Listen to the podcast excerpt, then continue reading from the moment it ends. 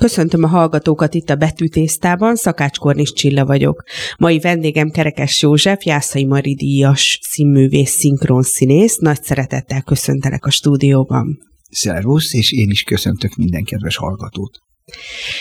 Visszatérő első kérdésem az mindig az szokott lenni, hogy miért tartod fontosnak az olvasást, hogy egyáltalán fontosnak tartod-e az olvasást? Hát mindenképpen az egy ilyen lelki muníció. Ö, ö, szokták mondani, hogy, hogy lehet művészet nélkül élni, csak minek. Meg nagyon sokszor az segítség. Egyébként most mi itt az olvasásról beszélünk, de hát az olvasás, vagy a, egy jó film, egy, egy gyönyörű kép, egy festmény, az mind, mind adhat olyan, hogyha rossz paszban van az ember lelki vigaszt, ha jó paszban van, akkor egy ilyen fogódzót, hogy együtt örülsz, együtt vagy boldog a szerzővel. Igen, ez nagyon-nagyon izgalmas kérdés szerintem is, már önmagában a művészet is. Egy számomra érdekes dolgot vettem észre, hogy a veled készült interjúkat olvastam vagy hallgattam. Sokan a szinkronizáló színészek jobban örülnének, ha a színházi szerepeikről ismernék őket. Sokszor úgy érzik, hogy a szinkronizálás nem akkora teljesítmény talán, vagy valami ilyesmit érzékelek, mint megformálni mondjuk egy karakter. De nálad nem ezt érzem, hanem azt, hogy büszke vagy, és mondhatjuk, hogy joggal büszke vagy arra a munkára is, amit a szinkron stúdióban csinálsz. Ezt jól érzékelem? Szerintem abszolút. Ö, arra szoktam inkább kényes lenni, hogyha csak azt mondják, hogy szinkron színész. Tehát ilyen értelemben ez nem igaz. Az egy más dolog, hogy a, a szinkron ott van minden háztartásban. Színházba eljutni, az sajnos ma már néha kiváltságnak számít, ami nagyon nem jó szemben mondjuk az 50-es, 60-as, de még, még egy kicsit a 70-es években ez, a, ez természetes volt. Egyrészt nem volt ennyi tévécsatorna, nem, nem nyílt ki ennyire a világ, tehát ennek is nyilván meg, megvoltak az okai, de minden esetre sokkal megkülönböztetettebb, kitüntettebb helyzetben volt a színház, a magyar színház és a magyar színészek. Tehát amikor elmentünk gimnazista koromban Hát egyik jobb színház volt, mint a másik, Madács, Nemzeti, Vígszínház, de még a Tália Színház is.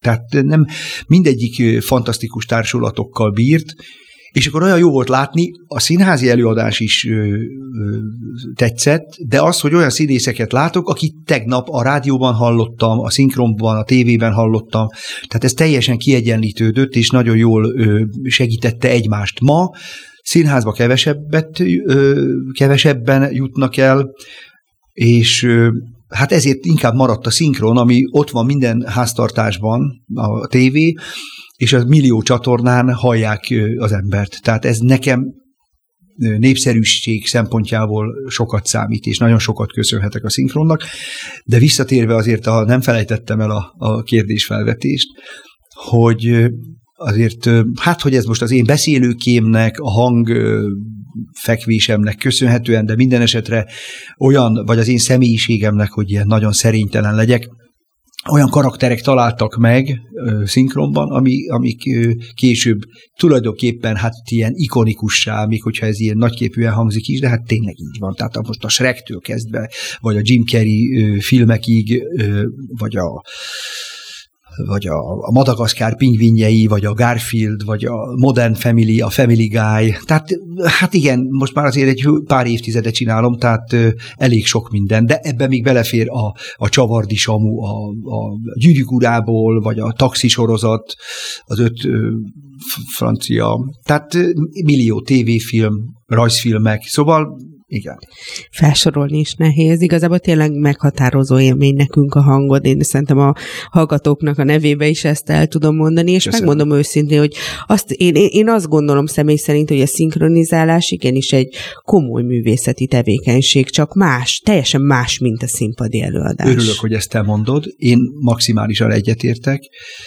És hát nem mondom, hogy néha nem fáj, amikor úgy kicsit lebecsülik, és azt mondják, hogy jaj, hát az csak ott a szinkron. Ilyenkor szoktam mondani, hogy tudod mit, akkor gyere ide, és csinálj meg két tekercset. Tehát akkor csinálj, egy kicsit próbált.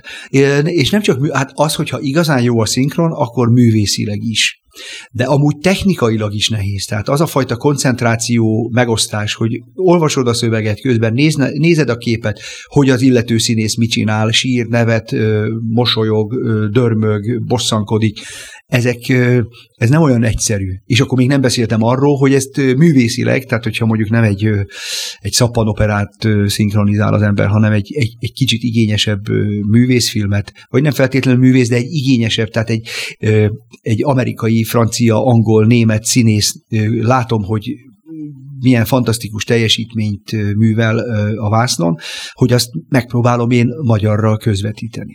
Igen, ez nagyon komplex dolog. De egyébként jártam úgy, hogy meghallgattam az eredetit, és nem tetszett. Sokkal jobban tetszett magyarul, tehát nagyon hozzá tudtok adni Hát ez megint egy kényes téma, ugye most ez divat, hogy legyen szinkronizálva vagy ne.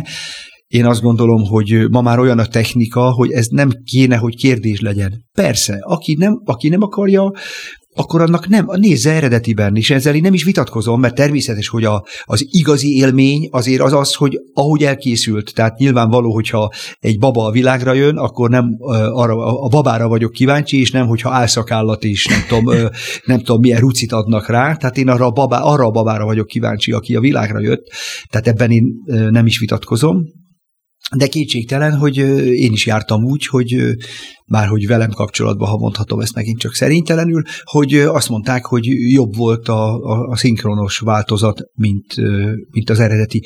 De fordítva is igaz, és fordítva is nagyon sokszor van, hogy nem feltétlenül, tehát tudok vitatkozni szinkronokkal, hogy ezt nem arra osztottam volna, itt hagyták, hogy az úgy menjen, ami, tehát amikor érzem, jó, mondjuk én csinálom ezt egy ideje, hogy látom, hogy egy kicsit a figura ledobja magáról a magyar hangot. Az nem jó. Igen, igen, tehát rontani is igen. lehet nagyon a minőségen egy rossz szinkronnal.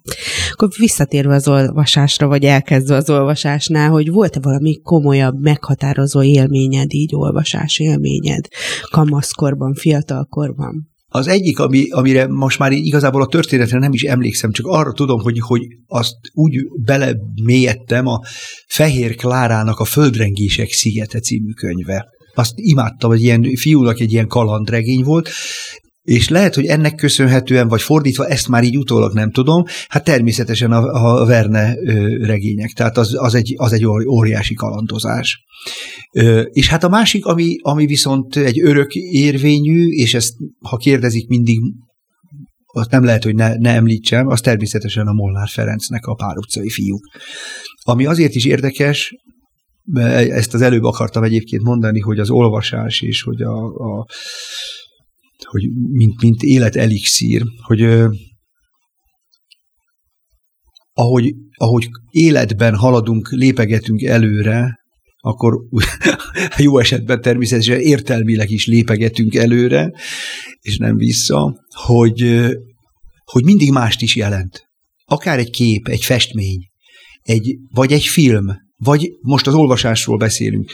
Tehát, hogy egy nyilvánvaló, hogy a, a, a maradjunk a pár utcai fiúknál, hogy a pár utcai fiúk 10, 12, 14 évesen is egészen mást jelent, mások a, a hangsúlyok, mint mondjuk akár most én négy gyerekes családapaként, hogy hogy olvasom. Mondjuk a pár utcai fiúk, én amúgy is egy, a családom mindig megmosolyog, én egy érzelgős, majdnem csúnyát mondtam, tehát egy érzelgős ember vagyok. Tehát én filmen, képen, könyvön úgy tudok bőgni, mint a... Én a, a pár utcai fiúk, a filmet nem tudom megnézni. Én a tizedik percben elkezdek bőgni, taknyomnyálom egybe folyik, Ernő másodszor van a, a vízben, ahogy kezd romlani, és hát a, a végén, hát a Fábri film az, az nekem kongeniális, tehát ahogy a, na nem is, mert mindjárt már így is elbőgöm magam, ahogy a, fogja a kakaós bögrét a törőcsik Mari, és meg akarja kínálni a gyerekeket. Ahogy a gyerekek mennek a, a, a haldokló nemecsekhez, és mert az élet ilyen, hogy nem az ő dolguk. Ők a kis, kis gyerekek, akik még mindig azon vitatkoznak, hogy most akkor hogy írjuk a nemecseknek a nevét, és, a, és kirágja a gittet, miközben az egyik társuk mindjárt elmegy. Hát szülőként meg ez nehéz, a, az, hogy a, hogy az az iszonyatos teher, ami a nemecsek szülőkön van, hogy ott van az a kis emberki, aki az életét adja a grundért. Na, szóval igen, ez, nem bírom ezt ki. Felnőtt fejjel pedig, igen, hát ezért, ezt érintettem most, felnőtt fejjel már ebben benne van a szülő, a szülői, a barátság, az árulás, a, a, a valamiért való kiállás, hogy nem, ö, ami hát ö, egy kicsit gondolkodó embernek egy életre szóló dilemma, dilemma és hát egy probléma, hogy, hogy, hogy hogy élni az életünket, hogy mennyire vállalunk felelősséget magunkért, a családunkért, a társainkért, ami hát azért én úgy gondolom, hogy 2020-ban ez még mindig Magyarországon egy ilyen nagy kérdés. Eléggé szomorú, hogy ez, ez hova születés kérdése, és nem eleve már, már másként látjuk a, a dolgokat. Miközben az, az alapkérdés, és ettől szép a, a grund, az a grund, az mindannyiunké. Tehát ezt nem lehet innen vagy onnan nézni. A grund az a grund. Nehéz, nehéz ügy embernek maradni. Nagyon örülök, hogy elmondtad ezt a részét, mert nekem ez így, így összességében még soha nem jutott eszembe, hogy tágabb értelemben is lehet azt nézni, hogy a grund mindenkié, vagyis hát a föld tulajdonképpen mindenkié. És e, újra és újra előveszed akkor a régi olvasmányokat? Tehát így visszatérsz, és újra értelmezed? Nem, nem, nem feltétlenül, inkább az, hogy, hogy az ember úgy gondolatba eszébe jut, hogy valami, ami hogy történik az emberrel valami az életben, a szakmájában, és akkor egyszer csak az jut eszembe, hogy jé, hogy én ezt, ezt én nem vettem észre akkor abban a, a, a regényben, vagy novellában. Konkrétan a, még a Kamara Színházban játszottuk Arthur Millernek, a, ezt gyakran emlegettem, a Lefelé a helyről című darabját, Szilágyi Tibivel, a drága Andai Györgyivel, Isten nyugtassa is, a Timár Évivel a főszerepben, de ha már őket elmondtam, már nem voltunk benne sokan, akkor is elmondom, hogy a német Bori és a Vlahovics Edittel, és azt szoktam emlegetni, azt majdnem 200-szor játszottuk, és közel tíz éven át.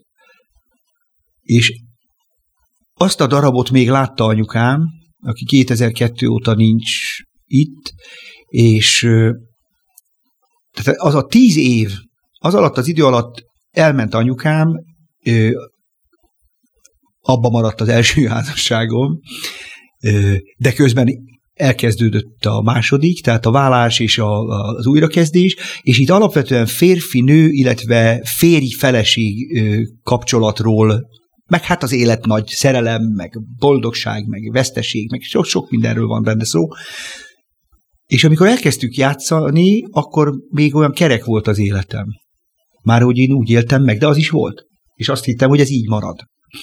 És akkor ö, történtek velem ezek a dolgok, és egyszer csak mondatok megszólaltak. És az nagyon furcsa érzés volt, hogy addig elmentek. Tehát nem, mondom, jaj, nyafognak itt férfi, nő. És amikor én a magán, a saját életemben megéltem dolgokat, akkor egyszer csak megszólaltak mondatok. És azt mondtam, hogy az anyád úristen itt Arthur Miller. Hát tényleg.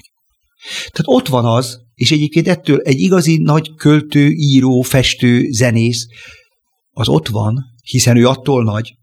Csak aztán az emberek életkoruknál, az élet szituációiknál fogva, ki ekkor, ki akkor, Petőfi Sándor 23 évet élt, vagy 26. Igen, 26, 26. bocsánat. De hát József Attila is csak 34-et, 30, de hogy 32-t, bocsánat. Tehát hát ez eléggé szégyen teljes tud lenni, mikor belegondol az ember 58 évesen, hogy Unamisten. És hát a Petőfi is, az a szerelemről, emberről, boldogságról, hazafiságról, hát ez, vagy a, a ha mondhatok ilyet, bocsánat, a, vagy a József Attila. Hát ő meg aztán az egész univerzum ott van a, a költészetében. 32 év alatt, hogy? Mert ő ezt kapta. Igen. Hogy ki minek hívja, én sorsnak hívom, de, de igen. De hogy ő neki ez megvan, miközben emberek meg úgy élnek le akár száz évet, hogy nem baj, hogyha tisztességgel éli, csak hogy, hogy van, aki koncentráltan kapja, amit aztán az ember 58 évesen, vagy 70, vagy 80 évesen döbben rá, hogy annak a 32 évesnek atya világ, milyen igaza volt. Igen. A lefelé a hegyről, ő, akkor egy kicsit történetet abba bele tudnánk-e menni, hogy miről is szól, hogy elmondjuk így a hallgatóknak. Nagyon izgalmas, igazából egy, ha úgy tetszik, egy, egy, egy PINF alapötlet. Van egy biztosítási Cézár, egy multimilliómos ö, nagy biztosítási cég tulajdonosa, ö, Amerikáról beszélünk, aki egyszer csak egy ö, hegyi, leesik a hó, és egy ö, a, az ország keleti partján ö, elindul, és ö, autóbalesetet szenved, és kórházba kerül. És a kórházi szoba előtt, ahol őt ápolják, a korterem előtti várakozó helyiségben összefut két nő, és mind a kettő ehhez az emberhez jön látogatóba, és beszélgetés közben kiderül, hogy mind a kettő a felesége. És akkor hát először nem hiszik el egyik se, hogy hát ez egy hülyeség, hát ilyen nincs. Hogy maga ugyanúgy a, a a Felthez jött Simon, vagy Lyman Felt az úr, és kiderül, hogy de, csak rafinált volt a, a, az ember, mert hogy miután megteheti, mert hogy egy nagy cégnek a vezetője, két laki életet élt, közel, nem tudom, 10-12 éve, hogy a, egy fél évet élt a keleti parton, fél évet a nyugati parton, és egyszer csak a, a másik oldalon is kialakított egy életet, és ott is született gyereke, és őt az egyik helyen nincs gyerek, és a későbbi kapcsolatban meg nem, az elsőben van gyerek, a másodikban nincs gyerek. Na, szóval, és akkor ebből bomlik ki, hogy a két nő, hogy hogy élte meg, hogy miért nem vettek észre, illetve voltak valami gyanús jel, de hát nem, nem is gondolták. Illetve, hogy állandóan a két nő egyszer csak nekiesik a pasinak, hogy te ezt hogy gondoltad? Hát hogy tudtál te így élni? És akkor a védekezésből meg magyarázkodásból, de így kezd kitel, ki, ki, ki alakulni az a kép, ami ebben az emberben munkált, és kiderült, hogy bármennyire első látásra alapvetően elítélendő, de neki is megvannak a maga igazságai. Igen, ez nagyon érdekes sztori amúgy, de hogy így említetted ezt a, az előbb, amiről beszéltél, hogy, hogy bizonyos szituációkban jön ki az, hogy meghallunk valamit egy darabból, vagy egy olvasmányból, vagy egy versből, hogy tehát hogy nyitottnak kell arra lennünk, illetve fogékonynak kell lenni, és hogy nem minden életszakaszban vagyunk bizonyos dolgokra érettek, vagy fogékonyak, ezt így gondolod, vagy így gondoltad, amikor erről beszéltünk? Szerintem abszolút, igen. Igen és nem is veszük észre, hogy most éppen nem vagyunk olyan fogékonyak. Ez annyi mindentől függ. Pillanatnyi, hogy vagy azért, mert megy a szekér, vagy azért, mert nem megy a szekér, vagy azért, mert boldog vagy, vagy azért, mert boldogtalan vagy. És hogy meg személyiségfüggő, mindannyian mások vagyunk. Tehát az, hogy most éppen kire melyik életkörülmény van pozitív vagy negatív hatással, mert ezt úgy értem, hogy a, amikor az ember úgy érzi, hogy boldog, és hogy minden, minden kerek, és ez, erre próbáltam célozni, hogy a, nekem is volt egy, egy, egy eléggé tehát nem, nem rövid ideig tartó korszak, amikor minden úgy ment, és olyan jó volt, és úgy indult a pályám, és akkor szinkronba, színházba ö, hívtak, ö, akkor született a, a két ö, nagylányom, tehát, hogy minden olyan ö, kerek, és akkor egyik pillanatról a másikra ez ö, ö, egyszer csak kiderült, hogy ez bizony az én részemről egy álomvilág volt. Tehát ezt a másik fél nem így gondolta, és akkor sok mindent újra kellett gondolnom. És ja igen, szóval, hogy a, a pozitív is lehet, mert akkor meg az ember elalszik, egy kicsit altatja, hogy álomban ringatja, hogy jaj, hát így minden, minden remek, és akkor miért gondolnám, hogy vannak ö, problémák és vannak gondok. Aztán kiderül, hogy de, az, az, az nem úgy van. Az van. És volt olyan is, amikor mondjuk nem tetszett valami, nem tetszett egy mű, egy vers, akármi, és később pedig valahogy mégiscsak az életedbe jött, és meg, megszeretted? Vagy úgy gondoltad, hogy ez mégiscsak Erre most jó? konkrét példát nem tudnék mondani, de ha megfeszítesz se, de, de, de van. Tehát ez abszolút van, persze. Ez, ez abszolút van. Most az előbb a Millert mondtam, de hát ez absz- a, a másik ilyen nagyon nehéz, bár, bár van, amit nagyon szeretek, de hát ő is egy örök rejtély, mondjuk egy Adi. Igen. És az Adinak is korszakai, meg, meg az istenes versek, meg, a, meg, egy, meg szerelmes versek, hogy az, az, az néha olyan soknak tűnik, aztán, hogyha az embert elkapja, elkapja a gépszi, és hogyha belekerül kerül abba az életszakaszába, vagy abba az értelmi életszakaszába, akkor egyszer csak akkor megszólal, és akkor megérint, és azt mondom.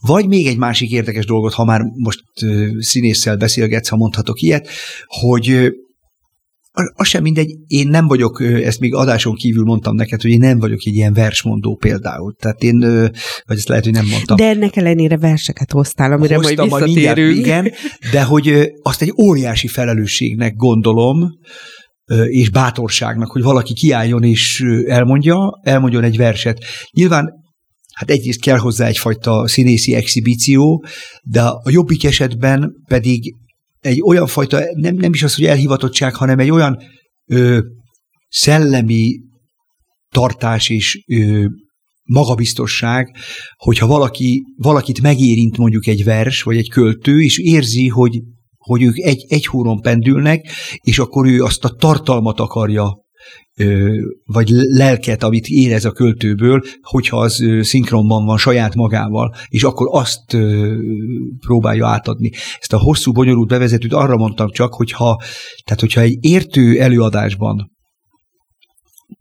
most a pillanatra azért álltam le, mert ugye ilyenkor szoktuk mond, emlegetni, ez is már lassan közhelyszámba megy mondjuk a Latinovicsot ami egyfelől igaz, de például a Latinovics is egy ilyen életszakasz, volt időszak, amikor természetesen, mikor jelentkeztem a főiskolára, meg, meg fiatal pályakezdő, hát akkor azt hallgattam és, és bódultam, hogy micsoda bátor és micsoda merész. Nem mondom, és ezzel lehet, hogy van akinek most ez szentségtörés, mai füllel már néha azért, lássuk be, egy öntörvényű, egy kicsit sok. Nem mindegyikre, mert van, ami, van, ami századszorra hallgatva is zseniális, de van, ami már nem, van, ami már nem viszi nálam át az inger küszöböt. Ettől még azt meg nem szabad elfelejteni, hogy hát sajnos már ugye ő 40, Jézusom, 44 éve nincs köztünk. Ezt csak azért tudom pontosan, mert én, én voltam úttörővasutas, most gyermekvasútnak hívjuk, és amikor az avatásra mentem, én 76-ban, vagy akkor ballaktam, és a, leszálltam a, a Moszkva téren a, a villamosról, és szálltam át az 56-os buszra, ami vitt ki Hűvösvölgybe, és akkor ott a, akkor még ugye volt az esti hírlap és a, a Rikkancsi, esti a hírlap, hírlap, hírlap, esti a hírlap, meghalt Latinovics Zoltán. És akkor ott voltam 14 évesen, és hát éppen, hogy 43 volt, nem is tudom, nagyon, hát nagyon fiatal volt. És egyszerűen felfoghatatlan volt, hogy azért azt már életében tudta mindenki, hogy ő nem akárki. Tehát ezt így tudom, hogy 76-ban halt meg. De hogy, hogy ez is például, tehát visszatérve erre, hogy nem mindegy, hogy kitől hall, hol hallgatod. Egy másik ilyen meghatározó élményem a egy egészen más stílus, személyiség a Mensárosnak a 20. század. Na az például egy olyan, ami azt gondolom, hogy az ő visszafogott, mértéktartó előadás módja az ma is meghatározó, mert az, intellektuál, az intellektus süt abból a lemezből egy hihetetlenül végig gondolt, koncepcionálisan nagyon megalapozott és fantasztikus valóban a 20. századon, ahogy végigviszi a, a hallgatót. Igazából az volt megdöbbentő, amikor először hallottam Pilinszkit a saját versét mondani, hogy Igen. amiről az előbb beszéltél, hogy mennyire szubjektív egy Vagy előadás. Például két kis, két kis magas hangú. Igen. Igen, de hogy teljesen más ritmusban, Abszolút. máshova téve a hangsúlyokat. De ez a mai napig így van, hogy ez olyan, mint, hogy, mint amikor, de hát ez persze így is van, hogy ő, ő igazából bár a saját versét mondja, de egy másik szakterületre, hiszen abban a pillanatban, amikor már ez, ez nem leírva, te olvasod, abban a pillanatban azt már interpretálni kell, de az az érdekes, hogy hogy ő a saját, tehát egy, megszólal egy amatőr, most ezt így mondom ilyen furcsa, de hát mégiscsak, mint, mint előadó amatőr, de hát ez mégis viszont az ő gondolata, tehát azt meg ő tudja. Igen. Igen ez, nagyon, ez érdekes tényleg. Ez ugyanaz, mint amiről beszélgettünk itt egy kicsit a műsor előtt, így a, a, a verselemzés, műelemzésről, festményelemzésről, pont erről beszéltünk, hogy honnan tudhatjuk mi, hogy mire gondolta. Ezt mindig keverem, hogy arany mondta, vagy mixát gondolta a fene. Volt egy ilyen, mikor elkezdték Igen. valaki elemezni, és akkor mondta, hogy ő se, ő, tehát ő azt letette, leírta, nem biztos, hogy úgy gondolja, hogy befejezte, mert erről ugye a mai napig élőszerzők mindig mondják, hogy e, ennél nagyobb kín, hogy valamit papírra vetett, de még, még mindig, mindig finomítja, egy szót nem zavarja, egy névelő zavarja, tehát ezek nyilván ez is egy nagyon nehéz szülés, de Érdekes van, mert van, aki meg kiokádja idézőjelbe ja. magából, hát és ott van, és igen. megvan, és kész van. Vagy úgy van vele, hogy ilyen szuflából nem akar már nyaszatolni rajta, hanem azt mondta, hogy ezt én megszültem, itt van, tessék, oldjátok meg. Igen, az is lehet. lehet. De amit mondtál egyébként, ezt azért akkor így, így, is, így is elmondom, nem csak neked adás, hogy már gyerekfejjel sem igazán ö, szerettem, amikor ö, irodalom órán, és hogyha az embernek szerencséje volt, akkor olyan irodalom tanára volt, aki ezt nem feltétlenül erőszakolta tehát az, hogy verselemzés, vagy egy novella elemzése, hiszen most, most beszéltük, hogy, hogy életkortól, hogy egy férfi vagy nő, egy nőnek egészen más lelke van, mint egy férfinak. És ez most nem minősítés, hanem más. Tehát nyilvánvaló színész, színésznő, bár ugye a híres mondás, hogy vannak férfi színésznők és női színésznők, de hát ez a, a mi pályánknak a sajátossága, hogy amikor próbálunk valamit, ez most éppen, az ut- amit utoljára próbáltam, ott elhangzott az egyik kolléganő szájából, hogy, hogy amikor valaki tanácsot ad a kollégának, más, másféle tanácsot ad egy színész, meg más a, a színésznő kollega. Mert hogy ő más szemmel látja ugyanazt a szituációt, vagy ugyanazt a mondatot, vagy ugyanazt a figurát, akit éppen próbálunk megalkotni. De visszatérve, hogy az elemzés, hogy hát hogy? Ki, ki mondhatja meg, hogy hiszen a nincs, nincs, a Shakespeare-t megkér, meg tudjuk kérdezni, vagy, a, vagy az Arany Jánost, vagy a szegény Petőfit, vagy Adit, hogy ő ezt hogy gondolta? elég, szerintem nagyon sok ö, ilyen vasszigorral ö, elemzést váró irodalomtanár meglepődne, hogy mit mondana adott esetben, vagy az előemlített Pilinszki, vagy Vörös Sándor. Hogy nem, barátom, nem, egyáltalán nem ezt gondoltam. Meg én azt is gondolom, hogy sokszor egy érzelemnek a kifejezése, például József Attilánál nagyon sokszor látjuk, hogy, hogy azt mondják, akik nem értik, hogy összefüggéstelen dolgokat mond, de, de ő ezzel érzelmeket fejez Hát hogyne. De visszatérve még az előbb, mert nem félek, hogy nem fogalmaztam pontosan, hogy a, vagy nem teljes, hogy nem csak ezért nem tartom hát izgulok most a gyerekeim mennek bele a két kicsi a, a suliba, hogy nehogy nekem konfliktusom legyen ebből, mert tudnilik, mert mert nyilván a gyerekemet védeném, de nem azért, nem a tanár ellenében, csak azt, hogy ha, ha olyan tanárral akadnánk össze, hogy egy ilyen elemzésnek pont az lenne a célja, az én szememben legalábbis, hogy a ö, érzelmeket ö, és ö, felfogásokat, ha kell, ütköztessünk. Magyarázd meg! Arra, tehát inkább arra lennék kíváncsi, hogy amit én ö, pirosnak látok egy novellában, akkor azt te mi, mi, mitől látod kéknek? Nem, nem felháborító feltétlenül, hogy te kéknek látod, csak próbáld megmagyarázni, hogy te miért látod kéknek. És lehet, hogy én is rádöbbenek, ahogy az előbb ö, nekem jól esett, hogy te azt mondtad, hogy a pál utcai fiúknak jé, tényleg van egy ilyen ö, vetülete. Tehát ezt csak inkább hagyni kéne a gyereket kibontakozni, hogy ő mit gondol erről. Hogyan jött egyébként az életedbe a gondolat, hogy színész szeretnél lenni?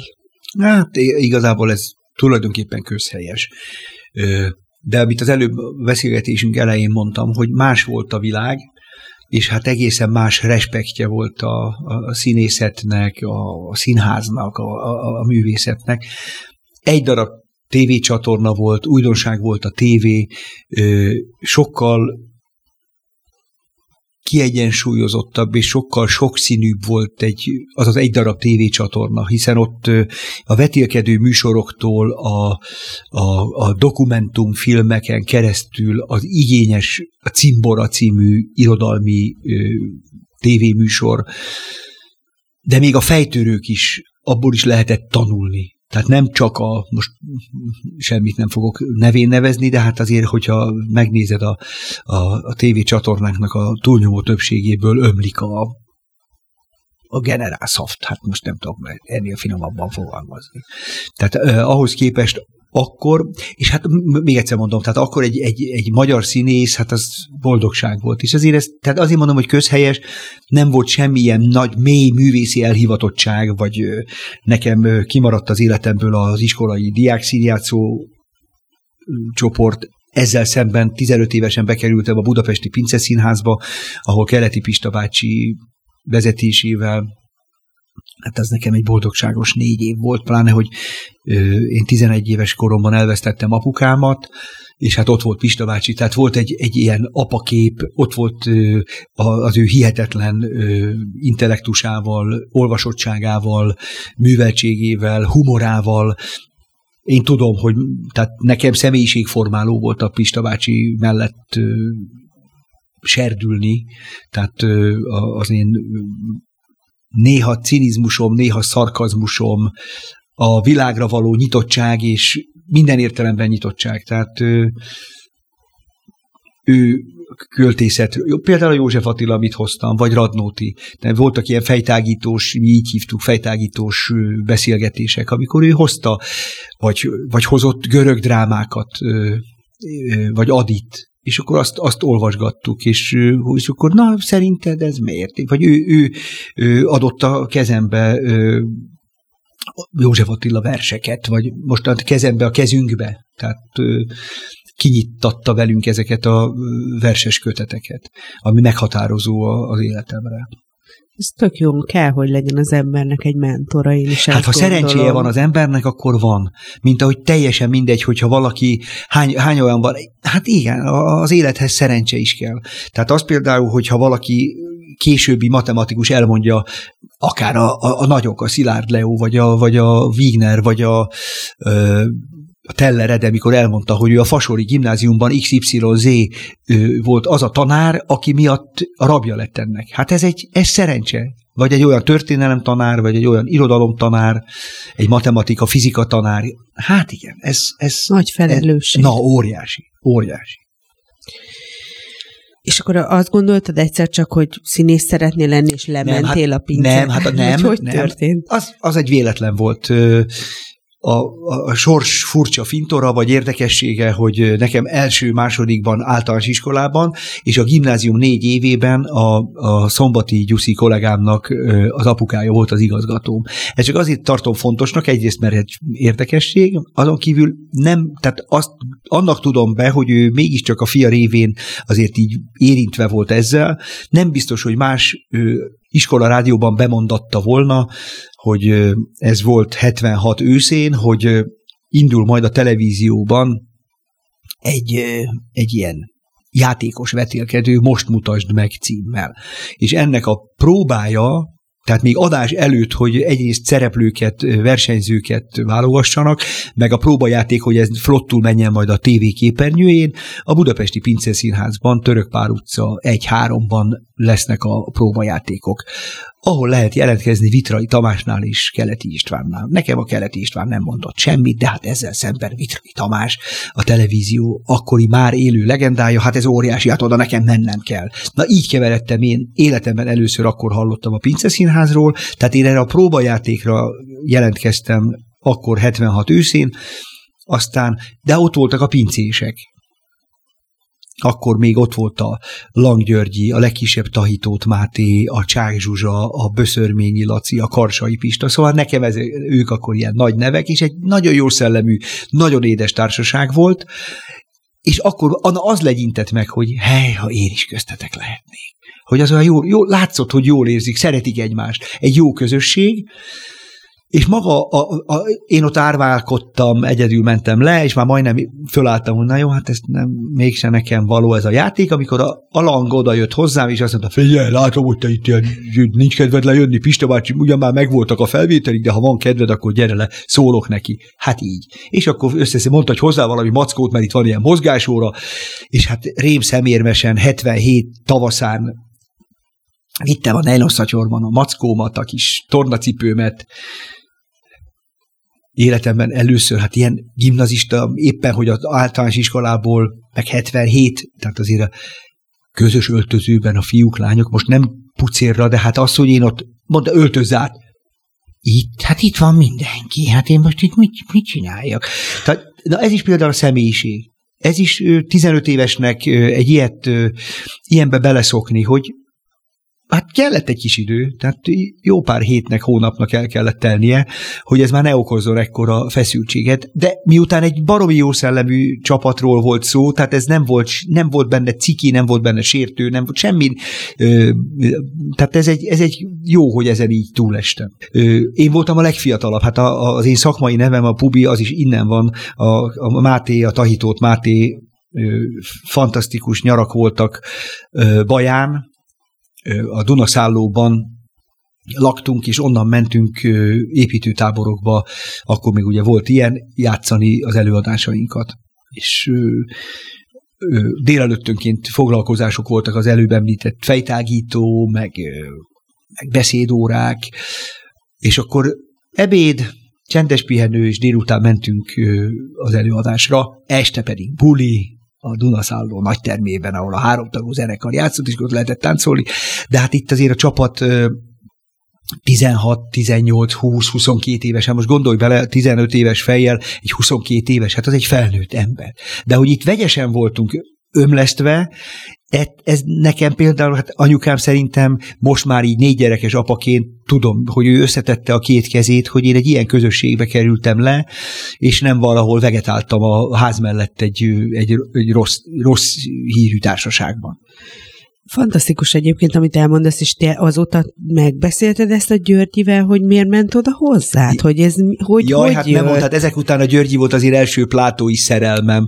Semmi nem történt, csak ö, de a mai napig ez a, ez, a, ez a különös barátság, szeretet, ez abszolút működik közöttünk. Meglátott valamit akkor ott benned? Vagy mi, Lehet. volt az? Hát ezt nem tudom. Vagy az most, empátia, vagy? Csilla, most akkor most mondjam azt, hogy igen, hát nem tudom, ő ezt nem Ezért mondta. kérdeztem, hogy Ja, megbeszéltétek-e egyébként annyira azóta. kicsi a világ, hogy aztán négy évvel később ö, Györgyiek is kotnyeles minden lében kanál volt akkor is már a mai napig.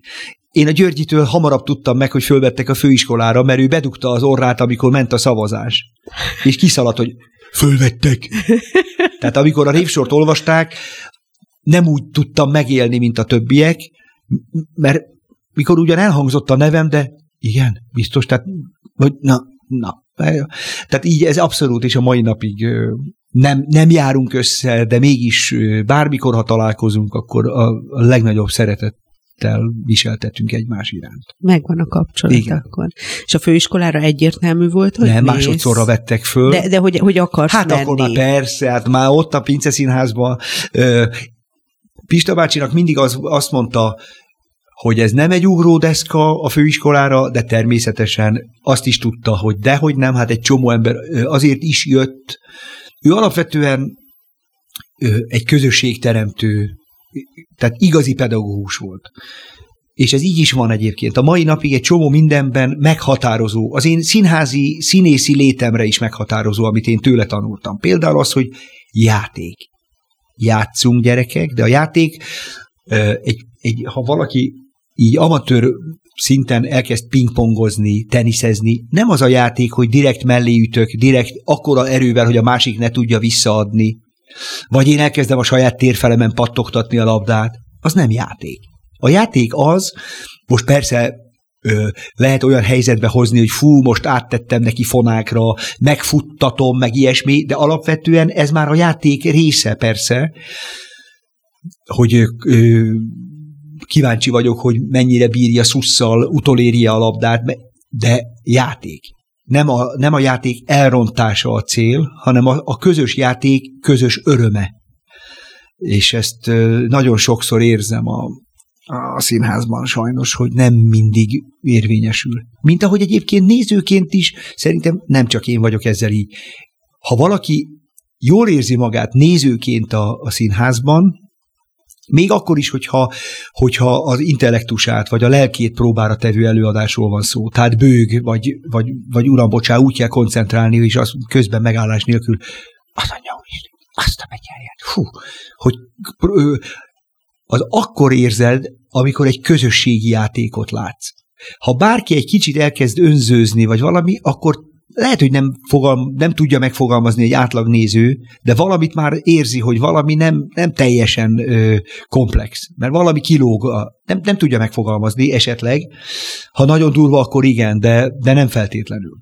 De, vala, de csak akkor jó, hogyha látom, hogy egy közösség, mint ahogy most például nekem egy ilyen élményem volt, ezt örömmel mondom így bele az éterbe, a Radnótinak a Tíz című előadása, amit mindenkinek nagyon-nagyon meleg szívvel ajánlok, ami egy fantasztikus, nagyszerű előadás, és egy igazi csapatmunka. Fantasztikus színészi és rendezői munka.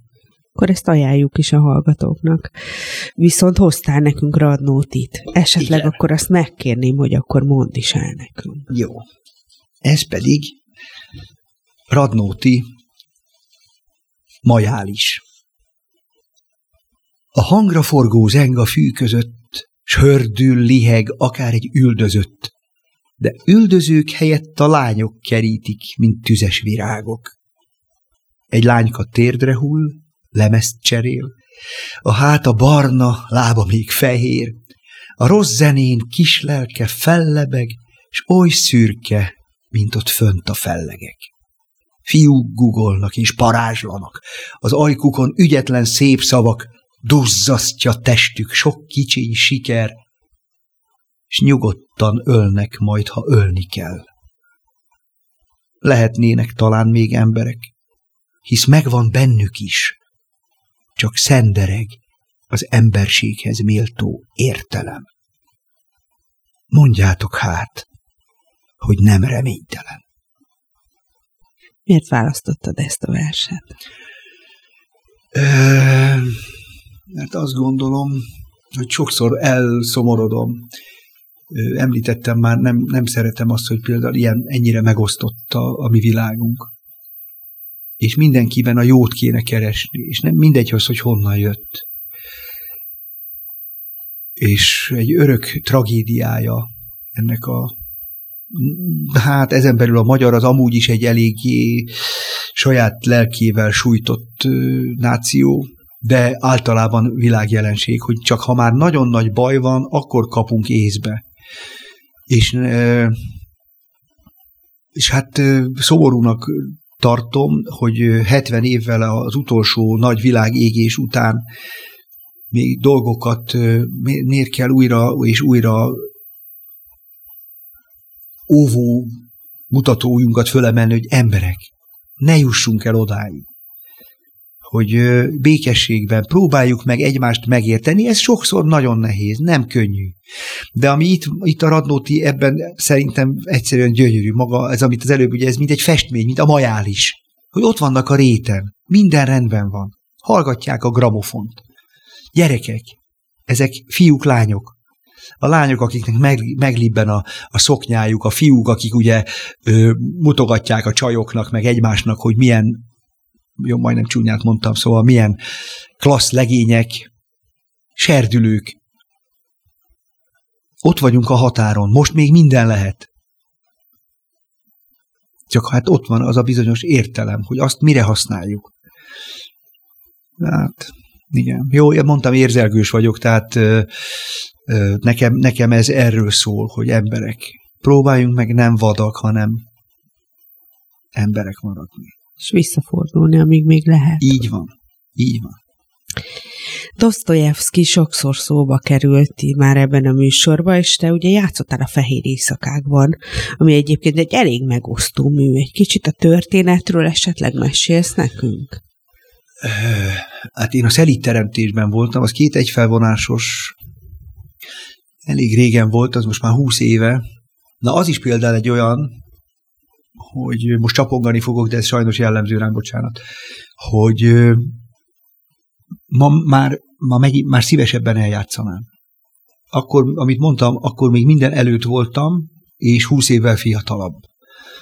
És én nagyon hálás vagyok, azt Valló Péter osztotta rám, és találta ezt ki. Szerintem egy nagyon szép előadás volt. Azt, azt a szerint teremtést mi a Juhász Rékával játszottuk, a másik egy felvonásost a Horváth Lilia, a Karácsonyi Zolival a, a Fehér Éjszakákat. egy nagyon merész stúdiószínházi előadás volt, tehát a, a, a hangmérnök és a világosító az megőrült, mert volt valami, nem is tudom, 80-100 jel. Tehát ott ilyen villanásokból, mint egy kicsit ilyen filmszerűen. De hát egy embernek a, hát, mint ahogy a Dostoyevsky, tehát az, hogy, hogy milyen kicsi dolgokon múlik egy embernek a személyisége, a nővel való viszonya, de közben saját magával sincs kibékülve, és ez, hogy, hogy, hogy a saját frusztrációját, a saját magával való baját, amit nem feltétlenül ismer be saját magának, hogy vetíti rá a, a lányra is, annak hogy teszi tönkre ez fokról fokra, szisztematikusan az életét, ami egyszerűen csak egy megszállottsággal indul, igen, érdekes és izgalmas. És most miért játszanád másképp, vagy miért játszanád újra el?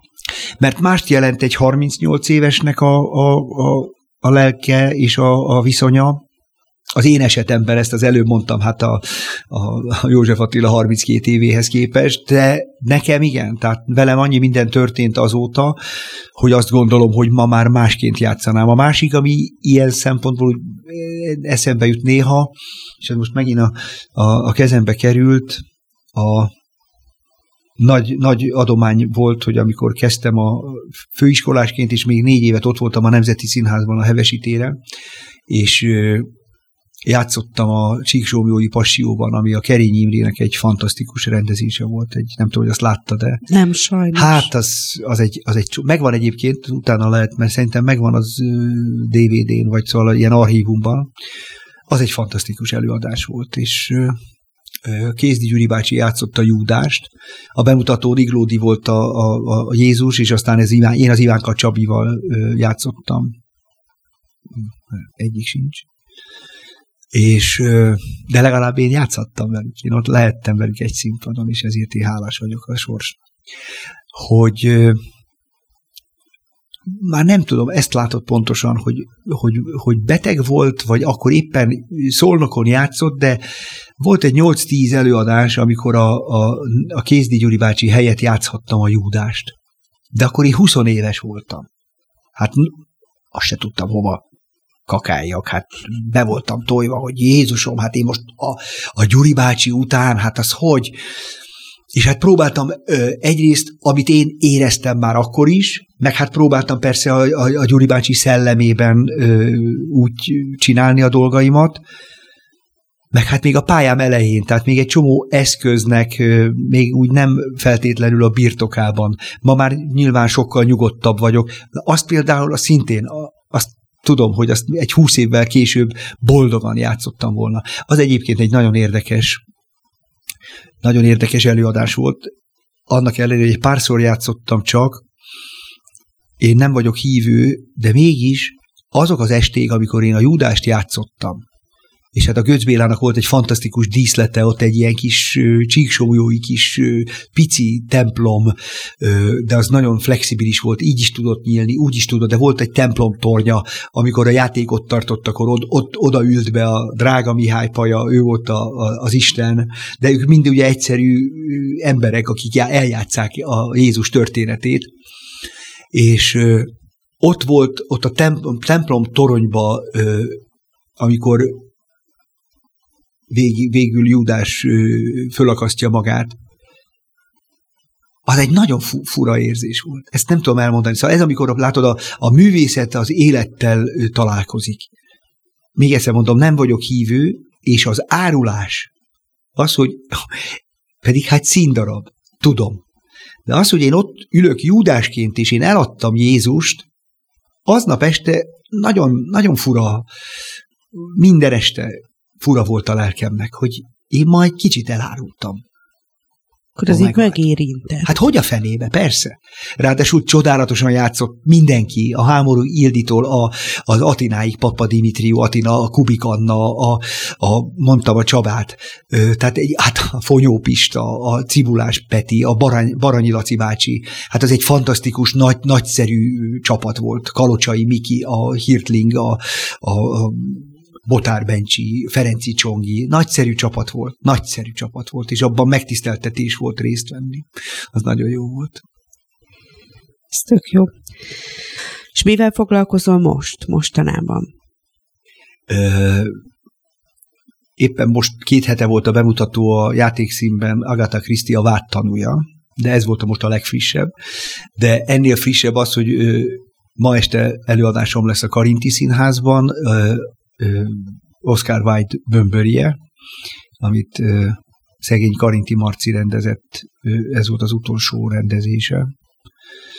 Hát, nagyon hiányzik, azért ezt el kell mondjam. Nagyon jókat dumáltunk, és Na, ahogy ez előbb mondtam, hogy furcsa volt a, a, a csíksomjói, az ember kikerülhetetlen. Szóval az, hogy egy karintival beszélgetsz, akinek a, a, a nagyapja volt az egyik ilyen gimnáziumi, ilyen olvasmá, olvas, olvasás élmény, akár a versei, akár a novellái, meg hát például játszottuk a Pince Színházban, hogy azért minden mindennel összefügg, az emberke tragédiáját. Tehát ez egy, ez egy furcsa időutazásnak tudom be, hogy én egy Karintival beszélgetek. És, és játszottuk, a, a, próbáltuk a főiskolán a, az apukájának, a, a, a Cininek a, a Gellért-hegyi álmok például, meg a Dunakanyart is csináltuk a főiskolán. Tehát azért na, fura, így egyszer csak úgy összeérnek a dolgok.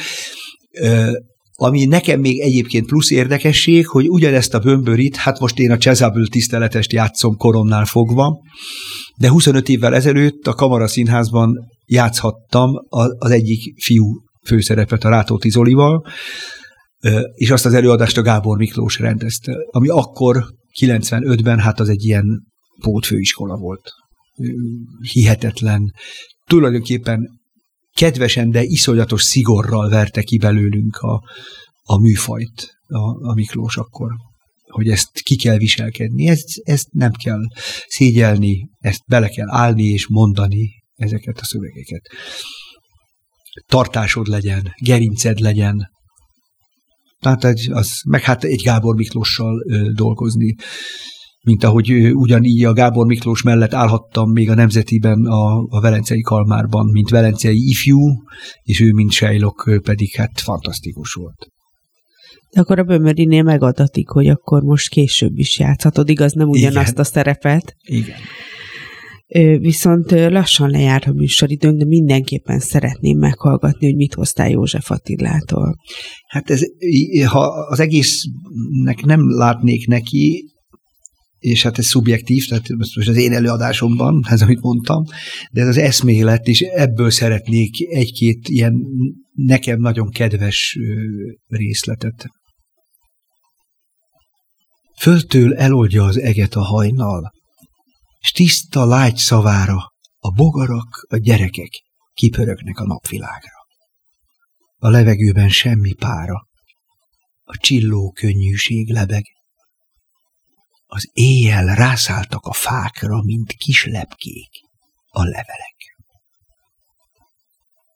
Akár egy halom hasított fa hever egymáson a világ. Szorítja, nyomja, összefogja egyik dolog a másikát, és így mindenig determinált. Csak ami nincs, annak van bokra. Csak ami lesz, az a virág ami van, széthull darabokra. Én fölnéztem az est alól az egek fogas kerekére.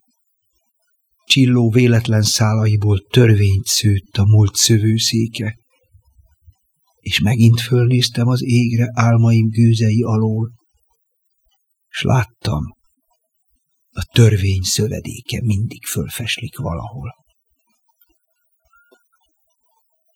az meglett ember, akinek szívében nincs se anyja, apja, ki tudja, hogy az életet halálra ráadásul kapja, és mint talált tárgyat visszaadja bármikor.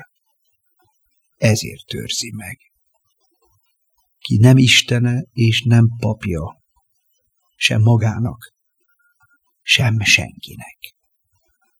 Akkor ezzel a csodálatos verssel most el is köszönök a hallgatóktól, neked pedig nagyon köszönöm a beszélgetést, hogy elfogadtad a meghívásunkat, és hogy elhoztad és elmondtad ilyen fantasztikusan ezeket a Én verseket. Nagyon szépen köszönöm a lehetőséget.